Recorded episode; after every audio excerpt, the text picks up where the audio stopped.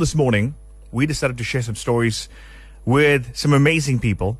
And uh, I'm actually nervous for this piece. I think it's the first time I'm actually nervous for something I'm about to share. Because I think when, when people try to understand people, I think one of the biggest things we as personalities get, get deigned on every single day is people have assumptions that our lives are so glorious. But pretty much, my life is just as simple as yours. I've had hardships. I've had, in fact, I've had I think, a very bad hardship at a very young age. And I'm about to share with you my life story for the first time on radio. When I was in school, uh, I pretty much had a life of, of, of luxury. I did. I did. You know, like, like most kids, whatever you wanted, you got, right? But of course, when there's success, uh, there's a lot of things that happen in your life. And I think uh, during my teen childhood, uh, something happened and we didn't have all those successes that we once had. And I think at that point, when people start looking at you and saying, okay, fine, now you guys had everything, now you guys have nothing, look at you. Uh, that was me and my family. We had that. We had people doing that to us. And when you have nothing, when you start renting outbuildings and granny cottages, moving from place to place, your humility is at its, at its, at its lowest because now from having a life of luxury, you don't have that. Then came my story, and my story that you would want to know about. When I was out of school, I was at a crossroad point. The crossroad point was so big and so bleak. We had no home. We had not much of food. We didn't even have much clothing. In fact, I remember myself having two t-shirts, one pair of, of trainers, one jean, and that was my wardrobe. That was it for Deon. That was all Deon had. And here was the next part of my journey. I had a decision to make whether I go study, and I don't even know how to make that happen because I did have a few options of how to get it, get it done, or do I actually go and find a job and put a roof over our head, my mom and dad, and my roof over my head? I did that, right? Now, this is the humble beginnings of Deon. I ended up working at a department store in Chatsworth Center right? And I used to announce all the specials in the store, right? I used to get seven rand thirty an hour. That's all I got. I used to get like about 50 bucks a day. We're talking about the year 2001. Now, hear this now. Deon is very young. Uh, he was just out of school. He's trying to figure out whether I should look at all the other people around me and gaze because I'm looking at all my other friends whose daddy's buying them all the nice cars and I'm seeing all my friends whose daddy's lifting them up and doing all the stuff there. And I'm wondering to myself, Look at me. I don't have that. But I didn't look at them and say, wow, you know, I, I'm jealous. No, I didn't look at that. The first sign you have to look at yourself and say, I don't want to be here. I don't want to be here, no matter what. But you can't expect it to happen automatically. You have to do something. And with my small announcing job, we ended up, my, my dad and I, we ended up buying a, a little um, Karcher machine, which was the one that you clean high pressure stuff with.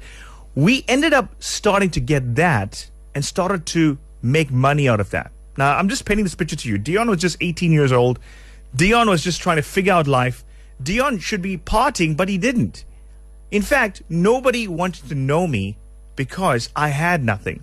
Nobody wanted to know me because I wasn't a cool kid and nobody wanted to know me because I had nothing to give. In fact, I think most guys, even if you ha- if you were to fancy dating somebody, most girls wouldn't look at you if you don't have a car or you don't have a nice uh, nice clothing or nice things to buy them. At that point, my faith was tested, and I'll say it to you quite openly. When I say faith, it's your persona inside. What are you made of? That is what it's made of. And my heart was saying, I know I'm going to make it through this. I know the story that I'm going through is sad right now in the rain. I used to walk through taxis and buses, get to my work destination just to make sure I get the mere amount of money to put a roof over my family's head, to put something on the table to eat. And the story got better over time when I got into another radio station. And now, now this was like a year later. I still didn't have a car, but I was still working towards it. And this is weird. Another FM radio DJ that is now on a bigger radio station used to laugh at me. And he used to tell me, Oh, look at you. You are raining, coming with an umbrella, walking through town, coming through here just to do a radio show, and you don't have a car to go home. That person, up till now, looks at me and says, wow, I shouldn't have made fun of this guy. But what he doesn't know is him making fun at me motivated me because I, my, my heart was saying, I will show you by God's grace and my heart right now, I will show you one day that you laughing at me will somehow bear fruit. All these mean things that people are saying to me will all bear, bear fruit. And I promised myself when I was 21 that I would never want to be here again. I promised myself, I said, I don't have a home that I own. I don't have a big bank balance. But what I do have is a heart full of passion that I want to make this career happen. I want to. I want to do it the best way possible.